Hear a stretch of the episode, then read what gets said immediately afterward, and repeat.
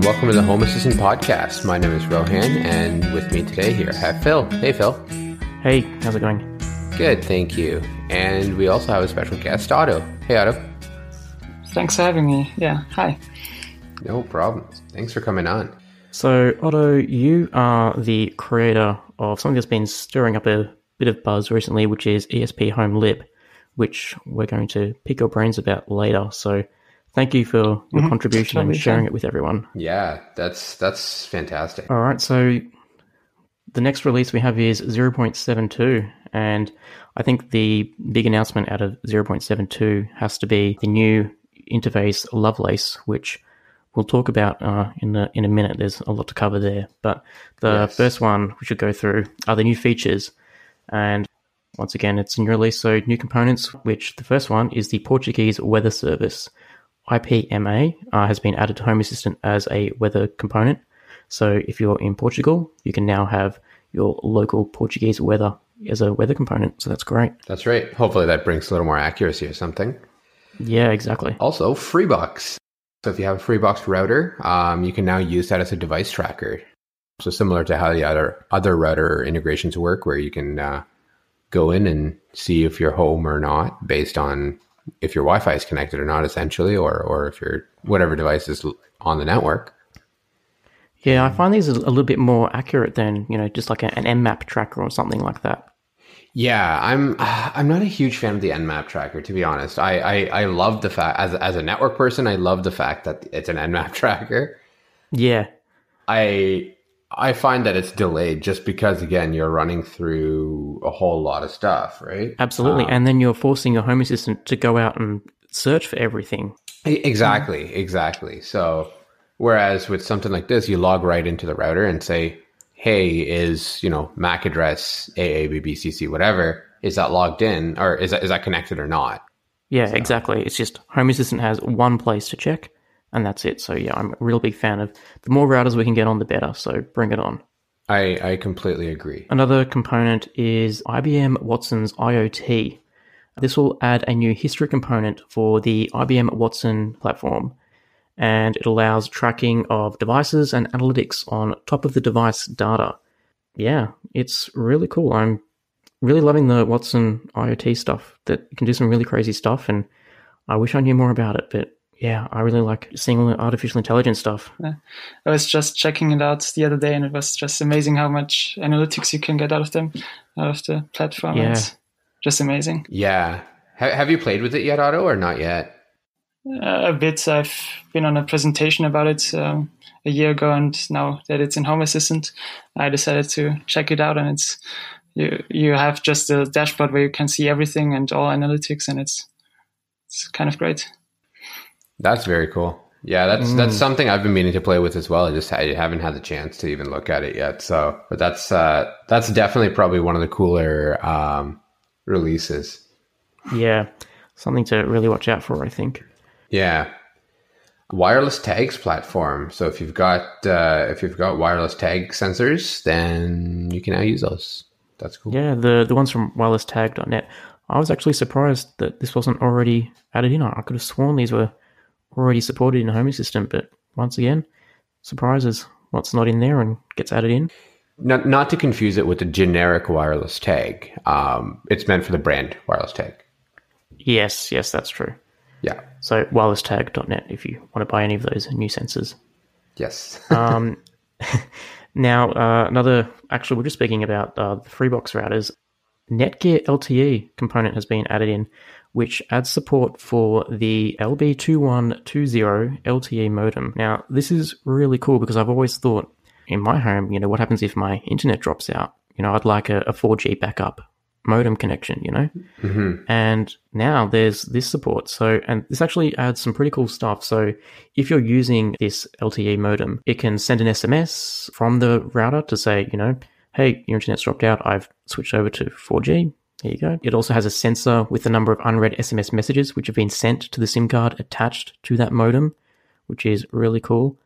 And also, it has a sensor which will show you how much mm, uh, data you've used from that modem.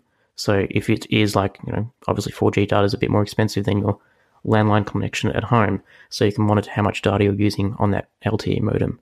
So that's uh, a very cool component to have, I think. Yeah, it's uh, it's one of those things where it's you know if you're starting to go, let's say in, in in the example you use, let's say your primary internet goes out and you're using an LTE backup. Now you're almost it gives you a little more control and visibility into that uh, into that modem, right? Uh, rather than having to log into that box and such already. Um, if you already got Home Assistant open, then then you're good there. So you can just have a peek and say, oh, you know, I've got maybe you know a gig left in my bandwidth cap, right? So. Yeah, which would actually go also well with the next component, which is Uptime Robot. Yeah, uh, uptimerobot.com. Once again, a service I didn't know existed, but I installed the Home Assistant beta and saw that in the release notes.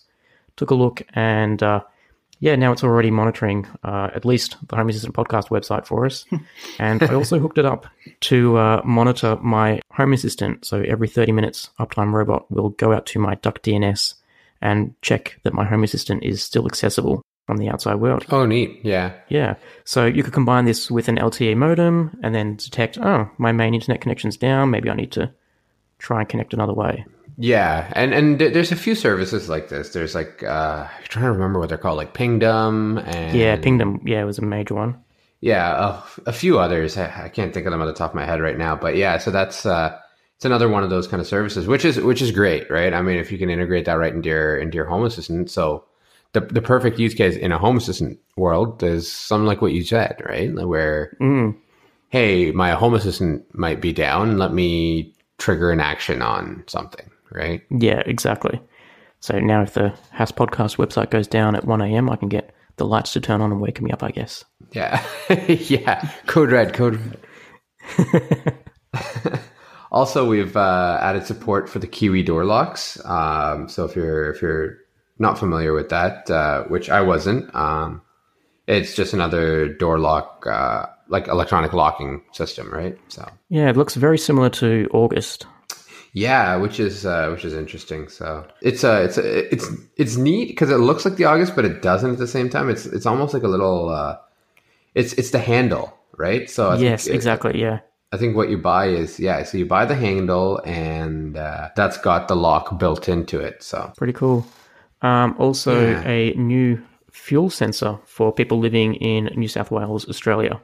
So the New South Wales government in Australia actually has an API where people can query a fuel price in their area, which is awesome. I'm actually in Victoria, so I don't have access to that data, unfortunately. But yeah, that's really cool. So now you can get Home Assistant to alert you when the fuel price is low in your weekly cycle and go out and buy petrol now while it's cheap. that's cool. I, would I'd love to see. There's there's so many services. Uh, I'm not I'm not sure if you guys have any of those services, but there's crowdsource services as well that that we have access to here um, mm. One one locally, I think, is called uh, Gas Buddy, which is which I, I believe is local to the GTA, uh, the Greater Toronto Area uh, metro, essentially. Um, I'm not I'm not sure if they expand into the U.S. or to other things, but I'd love to see that, right? Because it's like you know, even if it even if it's has that pushes you a notification that says, yeah, exactly. Hey, go fill up your gas, right? So I know at least here in Australia, there's um, a website called motormouth.com.au and I think mm. they actually use people to go out and um, either petrol stations will self-report or they'll actually get people to go out and check the price. But um, I don't think they expose an API. In ways, there is um, people can also crowd report yeah. gas prices as well. Exactly. Which I don't know. Yeah, if I ever, I've never done that because it's too hard to do while you're driving. But yeah, yeah, same, same. Yeah, it's it's which is which is interesting, right? Because because these other apps they obviously they're like, hey, please don't use this app while you're driving, but then they're they make it super easy for you to do. If you look exactly. at the design, it, it's definitely meant for you to use when you're driving. It's like obviously they have to have that legal statement in there. It's like, uh, okay. I, I, usually I'll do it when I pull into a gas station and I'm like, okay, I'll I'll report the prices for for things, but but yeah, not not while I'm driving. Um, also, Phil, this should make you happy. Xiaomi cameras. Um, to, to integrate into Home Assistant. Uh, So you do need a custom firmware on the device. I don't, I don't know if you've got a chance to play with this or, or if you have any high Xiaomi cameras, but No, I haven't got any Xiaomi camera. Like cameras are the the next big. The they're the scary thing for me, but they're also the thing that everyone keeps talking about, and they're doing some cool stuff with. Like, yeah, yeah, I, I think it's going to take a little bit to convince the other home users that having something watching you is a good idea. You know what? I I kind of share that sentiment. I I outside the house, I have no problems putting up. Like I can line the outside of my house with cameras. I'm fine. Yeah, yeah, The inside, I'm like, ah, that's kind of creepy. Like that, to Yeah. some extent. And yes, you know what? Even even from an infosec perspective and stuff like that, I I trust myself, but especially when it's cloud connected ones and stuff like definitely i would i would not personally i would not do um, like an arlo or or a nest camera or one of those that are cloud connected. If Yeah. anything if i'm doing it internally it has to be um, local. And uh, it, it's just it's just my paranoia for for, for whatever reason right? It just just weirds me out.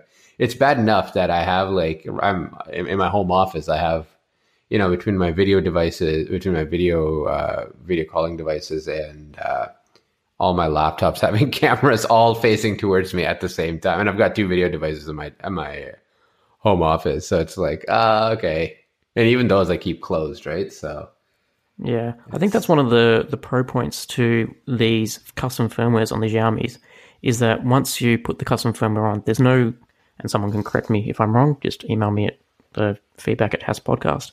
But you once you've put the custom firmware on, there's no reliance on the cloud. So then you can just um, block them from the router from ever accessing the internet, and then you can go through and use the Home Assistant proxy camera to then view the feed in Home Assistant or record it to a local NVR if you want to. So that is the only reason I would ever want a camera in my house. Yeah, yeah, exactly. And then and then at that point you you start doing things like blocking full internet access for that camera as well and all that. Yeah, kind of exactly. So, yeah, it's it's yeah. It, it definitely requires consideration and it's not it's not for everybody uh, putting cameras inside the house. Um, I, I would love to do it from a security perspective, but the the, the weirdness factor also Yeah. plays Well, uh, imagine if you had that. Remember a couple of episodes ago, you were talking about how um, your motion sensors got detected because of your Roomba was cleaning the house. Imagine if you had a, Yeah. a camera in there, you would have had to pull around on a tollway and check what was going on at home. Yeah, exactly. I wouldn't. I wouldn't have needed to turn around and pay twice the tolls. oh well. Um, and lastly, for the new components uh, this week, uh, there's two new com- media player components. Uh, one is for Epson projectors. That's cool. And also uh, Unitymedia as well. So if you use that Horizon HD recorder box. Uh, with the Unitymedia Box, uh, it's also important that uh, in if you happen if you happen to live in Austria, they're called UPC Horizon HD Recorder. It's Ah, interesting. Oh, that's cool. I didn't know that. it's a big company that has different names all over Europe. Ah, nice. Okay, that's a good tip to know. Yeah.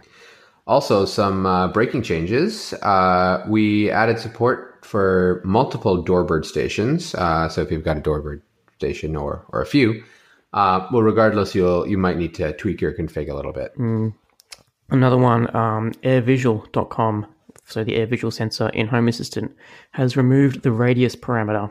So the unique IDs will um, also be changed a little bit. So they'll include um, region uh, prefixes as well. So uh, when you restart Home Assistant, if you're using AirVisual, those entity IDs may change. So just watch out for that. Yeah, and this one might affect a few more people. Uh, if you have a Nest, Sonos, or uh, a Cast, you will now have to configure it using config entry. Um, so there's there's uh, documentation around that. Um, you can you can use it via the integrations page, uh, but have a look at the documentation and uh, fix that. So if you're if you're missing those, that's probably why.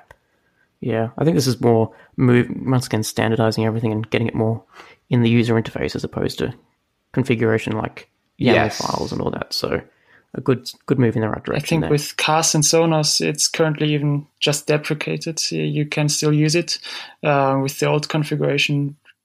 They're just telling you that it will be removed in some time.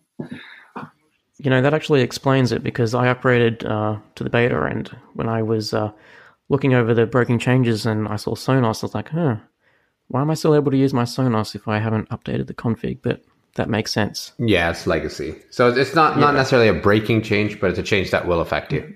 Yeah, exactly. I, th- I thought I saw something where uh, might have been on Reddit or might have been on the forums or somewhere uh, where a couple of people weren't able to uh, access the devices because uh, they were running it through Discovery and a few few other things. So I'm not sure if this will this will play into that. No, it won't. Um, I don't I don't know what came, what came out of that, but you will still have to do it manually uh, if you are using um, uh, if you if discovery doesn't work for you, but um, it's still possible with the new cast yeah. component. And the last in bed attribute has been removed from the Eight Sleep component because um, it wasn't being updated accurately. So if you're relying on that last in bed attribute, um, it's going to be removed when you upgrade to 0.72. So watch out for that one. Oh, interesting. Okay. And uh, TP Link LB whatever light bulbs uh, will now report in kilowatt hours so that it's consistent with everything else. So if you're doing things like graphing it and stuff, you may you may notice your graph looks a little off. Yeah, that's interesting. Some people doing uh, long term trends on that that might mm-hmm. get a little bit tricky, especially if you're pushing it out to a Grafana or something. Yeah, exactly. Which I guess if you if you we needed to do that, you could use a template sensor to bring it back to its previous reading. Yeah, convert them and yeah. Um, some other noteworthy changes, and of course, we first of all have to um, have a correction from last week's episode uh, where I was talking about the Nest estimated arrival time.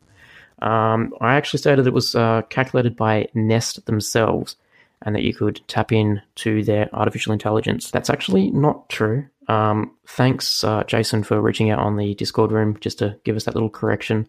There are a lot of um, works with Nest apps and components that you can use with Nest, and Home Assistant is now one of those. And starting with 0.72, there's a new service called Nest Set Mode Service. And that allows you to, um, well, basically allows Home Assistant to tell Nest what it thinks your estimated time of arrival will be. And then Nest can then push that out to other services that integrate with Nest ah, and let okay. the other services know, you know, I think this person's going to be home in 20 minutes. So slowly start warming up the house now. Right. So, so it's kind of the other way, not, not, uh... exactly. Yeah. yeah. So it's you telling Nest what the estimated time of arrival is. Right. Right. Save big on brunch for mom, all in the Kroger app. Get 16 ounce packs of flavorful Angus 90% lean ground sirloin for $4.99 each with a digital coupon. Then buy two get two free on 12 packs of delicious Coca Cola, Pepsi, or 7UP, all with your card. Shop these deals at your local Kroger today or tap the screen now to download the Kroger app to save big today. Kroger, fresh for everyone. Prices and product availability subject to change. Restrictions apply. See site for details. Moving on, uh, Insteon integration now supports X10.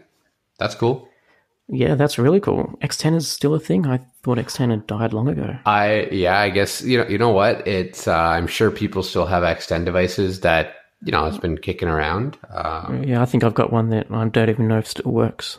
I you know what we we used to use the remote control like turn on off thing like years ago, um, I remember X10 used to give, uh, like, actual X10 used to give those things out for free sometimes, like oh, once wow. a year or something. They'd be like, hey, you know, just click here and you can get some like you know like a remote switch thing for free or something like that and I, have done that a couple of times my my family had a couple growing up and then you know this is I, I don't even know I don't even know what happened to those either we threw those out or or I don't know my, my first somehow. foray into home automation was a little uh, IR receiver that would receive an infrared signal from a remote, like a TV remote, and would then yes. um, turn off two lamp modules via X10 next to the TV. So I would turn the TV on, it would then send an IR blast to the X10 IR receiver, which would then turn on two lamps next to the TV. That was it. That's when I was still living with my parents. That was it. That was my first foray into home automation. And now I don't think those things do. I probably still have them somewhere because I you know, don't want to throw anything away, but yeah, I doubt they still work. That's awesome. The color status sensor for Nest Protect is now available in Home Assistant as a sensor. Now the uh, so this is when you're looking at your Nest Protect, there'll be some colors on the Protect. It could be you know orange, red, green, just to, and there can be a range of things. You know, it might be it may flash red to say, hey, the battery is critically low, you need to replace it. You can actually get that color that the light is in Home Assistant, so then you can trigger some automations based on that. That's cool. I, I, don't I don't know why that seems that seems really small, but that's really cool. Yeah, it's cool. Um, um, so yeah, I've I've personally got a couple of those uh, Nest Protect, so I might uh, I might give that a shot.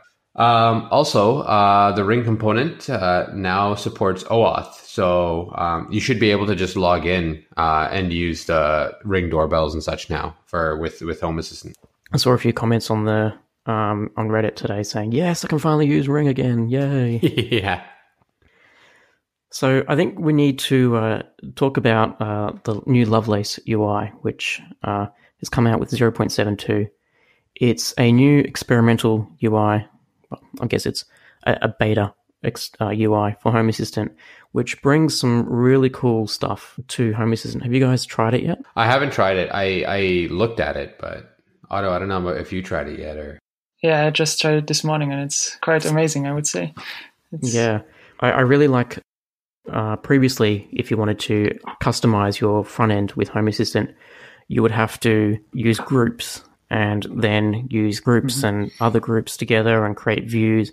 Yeah. With Lovelace, it now is all contained in a Lovelace UI YAML file, and you define your view groups in the Lovelace YAML file, which allows Home Assistant to have groups for the UI, and you can then use normal Home Assistant groups to actually group devices together. For example, you might want to group the office lights together and then call them a group, or group people together as you would, and then have the UI display them mm-hmm. completely separately. So that's cool. But I think the the main feature for me is once you edit the Lovelace uh, YAML file, there's a little refresh button in the corner. You just click that. You don't have to restart yeah, Home so Assistant or anything yeah, like that. It just cool. reloads the UI. Yeah because it I don't know about you guys, but restarting Home Assistant for me can take a good yeah, five ten minutes, just with all the components I'm running, and it gets you very frustrating when you need to update the UI.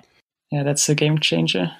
Yeah, yeah, that's that's huge. Yeah, you're you're running it on a Pi, right, uh, Phil?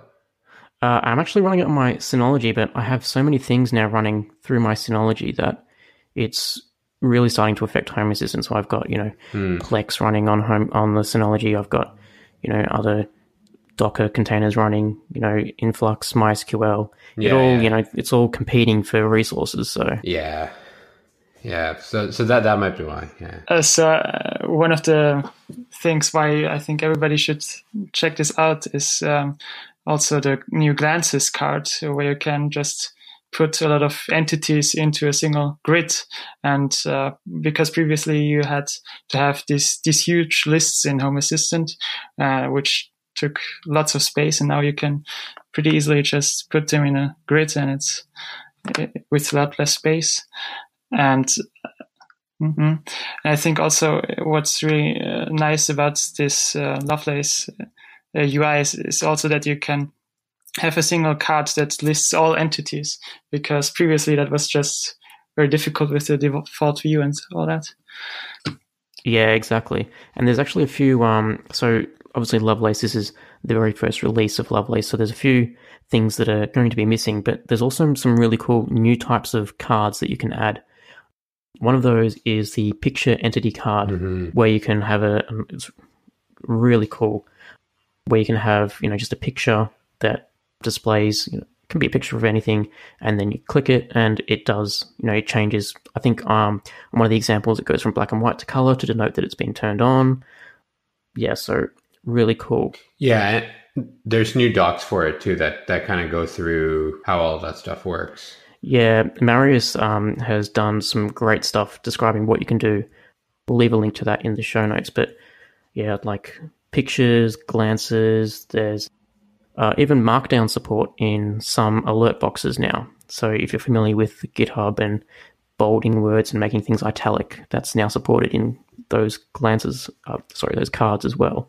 Yeah, that's super cool. Um, oh, and actually, one other feature is so you can have uh, little tabs in Lovelace as you would with normal Home Assistant, but each tab can have its own theme. So you could have the kitchen being a black, you know, night theme, and then the living room in the normal Home Assistant blue white theme, and then another room in a different theme. So that's actually really cool as well. Yeah, that is pretty neat. So yeah, some great uh, work being done there. So thank you to everyone who's been working on Lovelace. We really appreciate it. Yeah, that's uh, that's very cool. Yeah, thank you. Thank you. So, so one of the other uh, one of the other things that uh, that were that's happened is the uh, Home Assistant Cloud. Um, so, if everybody remembers, it was on a beta. Um, that's that's a service that you use to to connect to um, Amazon or Google, things like that for things like your voice assistants and such for for native integration into Home Assistant. So that beta has been uh, extended until September. So. Yeah, so people have been asking, you know, oh, when do we have to start paying for the Home Assistant cloud support, which is actually part of the community support package. So the beta's been extended until September 2018. So there's no payments required until at least then. And then mm-hmm. we'll start be looking forward to people that are subscribing to the community support package, and that will then throw in Home Assistant Cloud as well. Yes. Um, and also, if you are a fan of Hass.io or you want to help contribute to where Hass.io and eventually Hass OS is going to move to, there's been a call for donations for hardware or even money to buy hardware for Hass Hass.io. So if you can um, help out the guys working on Hass.io, that would be great. We'll leave a link to the GitHub issue and you can either suggest some new hardware that you would like to see Hass.io supported on or even send some money over to all the guys working on Hass.io. All right. And uh, one of the other things uh, is so the, the text to speech script for the Amazon Echo, let's call it, uh, for, for Home Assistant. Uh, so we, we mentioned this briefly uh, at some point in the last episode. Yeah. Yeah. So this this exists. So somebody somebody put this together uh, for I believe it was OpenHAB. Correct. Um, and essentially, it's a script that goes in, logs in. It's it's a, it's a shell script that'll go in, log into to your Amazon Dev account, uh, or I guess it's just your Amazon uh, Echo account, and then it'll actually push. You know, say it'll put ask it to say, hey, say, uh, you know, hello Phil, how are you today? Through your Echo. Yeah. So. Um. I actually uh, went ahead and uh, I was really excited for this. I was like, oh, I, I, need to get this working. I, I actually uh, have a little uh, script that I uh, can work now. So let me. I have a, an Echo Dot here on my desk. Let me just uh, fire off this script for you. You guys can hear it. Let's have a listen. Mm-hmm. Hello, Home Assistant podcast. So that is coming out of the Echo Dot on my desk here. I didn't have to wake up the Echo. I didn't have to press any buttons on the Echo Dot and it was all uh, pushed through uh, Home Assistant. So uh, that's really cool. If you have, you know, and these things are cheap, right? You know, thirty bucks US. So if this script can stabilize, people can use these as mm-hmm. little text to speech announcement gadgets everywhere. Yeah, exactly. So, so the, the, there there is a caveat behind this, which is again, it's going in and it's using it's essentially it's the same. The script, all the script is doing is the same as you logging into the browser and typing in those words, right? So uh, yeah, yeah. From from a not necessarily a scale perspective, but from a perspective of you know, if Amazon changes something on their end, something like that, then this may possibly break, right? And in which case you'd you know you'd have to wait for an update or or or pray. Uh, and, and, exactly. and so so there there is a caveat behind there, right? But uh, I mean, for for its feature functionality, it's awesome. Yeah, I'm I'm a huge fan of this, and especially for the and there's quite a few people. Uh, I know you use it, Phil. Carlo uses it. There's a lot of people that we've talked to that have multiple talkback systems. So if you're talking to, you would talk to the to the Echo. If you're talk if you're if it's talking to you, you'd go through another system. I think in your case, you're using your Sonos, if I'm not mistaken. Correct. Yes. Yeah. So this might replace that. Yeah, well, hopefully one day. I, I found a couple of um, quirks. So with the script, I had to just comment out in the script that uh, posted on Reddit. They remove a cookie file. I had to comment that out. So uh, special thanks to uh, Mill on Reddit for giving me that idea. Once I commented that out, I got the script working. I found that I can't run the script properly in my Docker container for Home Assistant um, so mm-hmm. the original script oh. relies on the JQ library to exist in your Linux install. The standard Home Assistant Docker images and HASS.io images as well don't include that. There was a non JQ version of the script posted in the Reddit thread. I found when I used that though, I can't target the right echo dot. So I have my office dot and I have another dot in the kitchen. Using the non JQ version will only ever uh, send text to speech to the kitchen dot, for example. Right. So yeah, so it's still you know very much a work in progress. These aren't bad things. You know, this is what you've got to expect, and people are working on it. You know, I didn't pay anything for this, so I, I really appreciate all the hard work that people are doing. But you know, there are some caveats to using this. Uh, another thing I noticed was for anyone familiar developing with the Amazon Echo, they might be used to uh, speechcons or the speech markup language, which basically allows she who shall not be named to really say some things excitingly, you know, like watch out or good luck in those sort of tones. Right. But this script doesn't support anything like that. So you'll just have to watch out for that. And also, I don't know if it's how the script is working. I, I believe it was originally discovered by someone finding um, through the German uh, Amazon Echo portal that this was available. But I've found that some words, when even if I've selected uh, English US in the script, she will actually talk to me in German. So, um, for example, if I tell her to say friend, she'll give me the German word for friend. So Interesting. it's yeah, it's still you know very much a work in progress, and it may be this is probably because it's using something unofficial from Amazon, but I think it's still yeah a little bit of work in progress to go there. But yes, very uh, big shout out to Ralph Otto and Michael Gurham for uh, doing all the hard work on this. Yeah, that's awesome. So I, I, I mean, it comes down to this, right? If you're, if there's some functionality you're looking for, and if you're okay with with the caveats there, and you know what, give it a shot. Even if you're not okay with the caveats, give it a shot anyways, and and, and see if it works out for you, right? Yeah, exactly. Um, you you might pick up some German along the way too. So Yeah, it might come in handy. that's right. So, uh, Otto, uh, thank you very much for joining us on Home Assistant podcast today.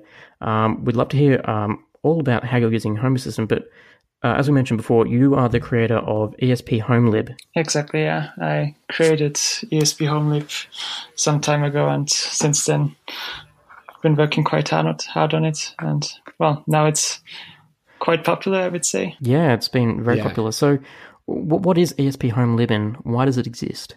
So esphomelib is a solution for using the small E ESP8266 or E ESP32 microcontrollers with Home Assistant.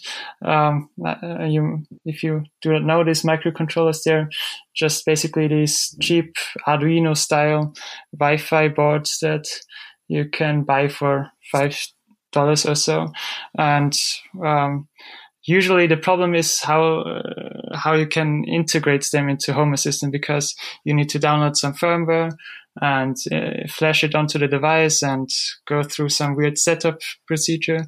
And esphomelib tries to reinvent this whole process a bit. Um, esphomelib uh, tries to um, display everything in a nice UI and uh, also uh, make everything user configurable through um, a simple YAML configuration.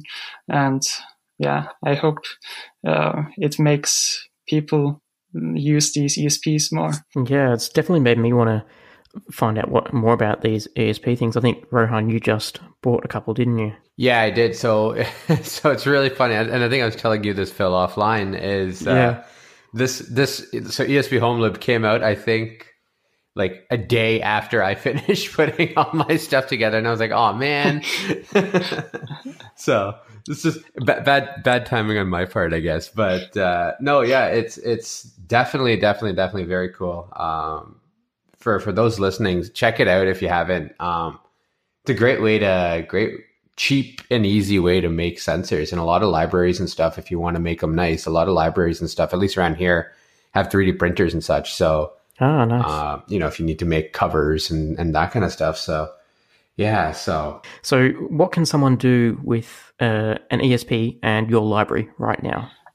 So um, if they download the HASS.io add-on or the um, whole esphomelib uh, Python package, they can basically just create a simple YAML configuration file and upload it to the ESP, and afterwards um, they can connect all sorts of sensors, um, uh, temperature sensors, or uh, voltage sensors, um, and they will automatically automatically show up in Home Assistant, and that's more or less what esphomelib does. Nice. That's cool. So, so, so, what's going on behind the scenes there?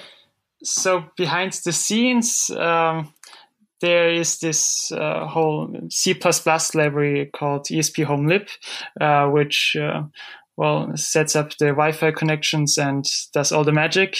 And um, the mm-hmm. stuff that you see usually when you're editing the YAML files is esphomeyaml, uh, a project on top of esphomelib that converts, that reads in the YAML configuration files, does some basic pre-processing, and converts it to a, a custom uh, C++ firmware, uh, which you can also edit a bit.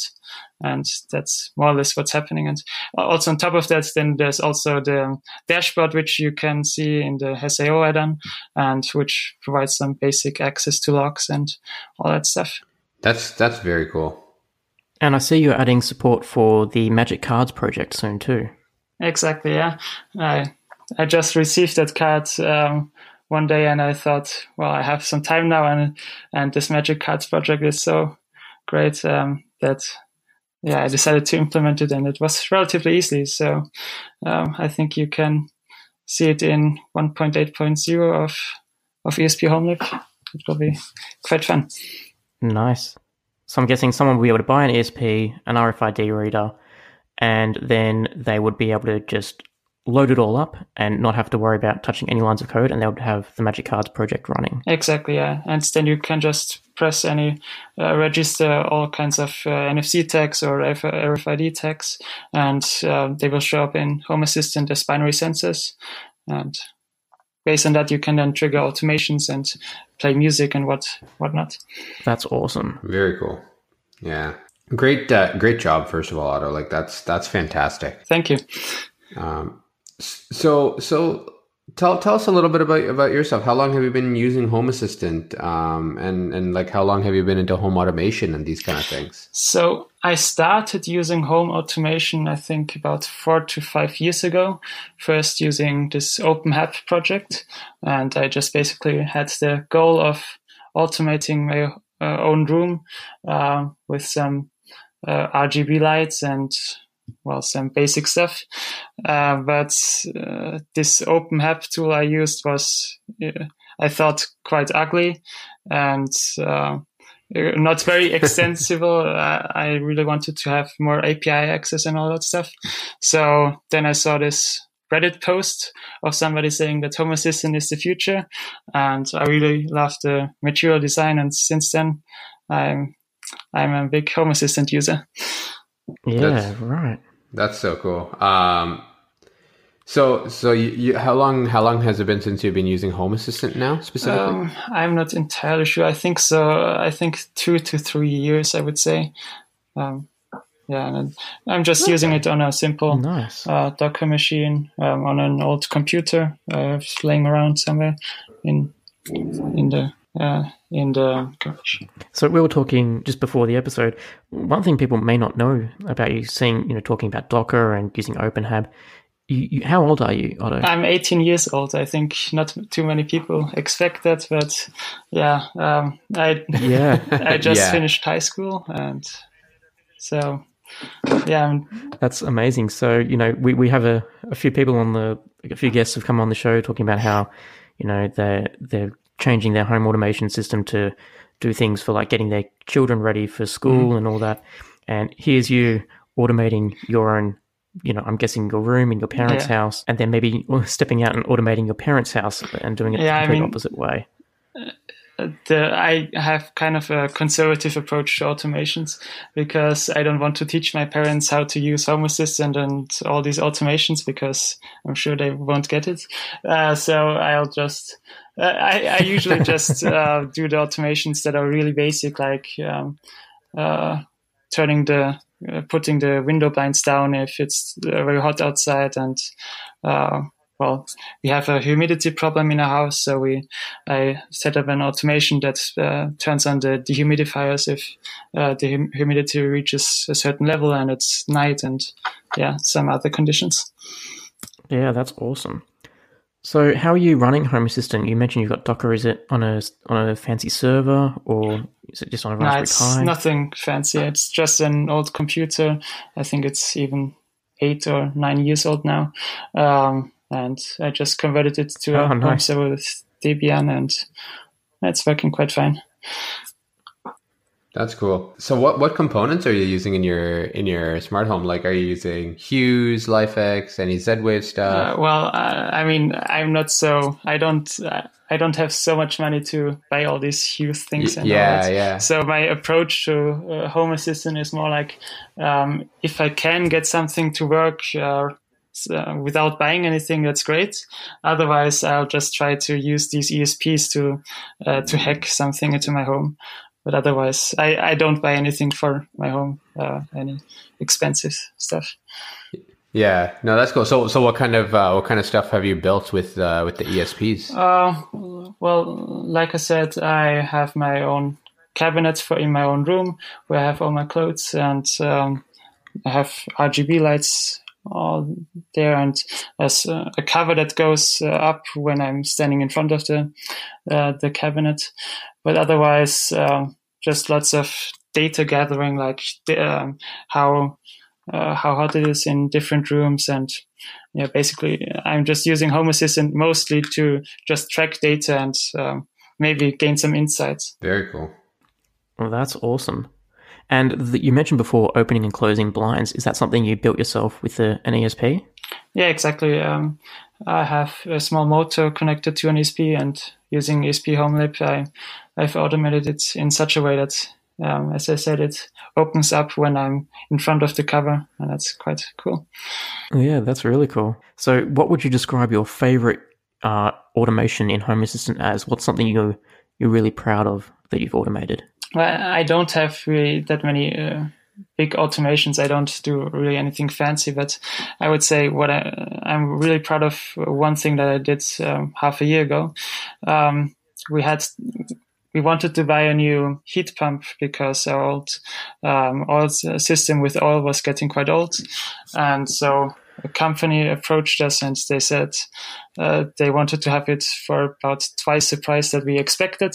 And so my father and I um, sat down and used the data that I had gathered before on all the weather and um, uh, heat heat um, data to just kind of see um, which heat pump would work best for us. And so in the end, we got down to, I think, a fourth of the price that they were suggesting. And uh, that was quite, that saved a lot of money using Home Assistant. That's awesome. That's awesome. Wow. Yeah. Wow, I wish I was uh, doing stuff like that when I was 18. Yeah. I. I, yeah. My my my. Uh, eight, when I was eighteen, it was definitely different. I was definitely just going out and not being intelligent. Wow. All right. Well, thank you very much for joining us, Otto. We um we're really pleased with uh, the way uh, esphomelib is really helping people uh, get into using those ESP hardwares and using them with Home Assistant. So thank you very much for all your contributions. We will leave links in the show notes where people can download esphomelib um, and all that fancy stuff that you're working on. So thank you very much. Thank you for inviting me. Thanks, Otto. Yeah. No, this is great. Yeah, awesome work, man. Cheers. Cheers. Cheers.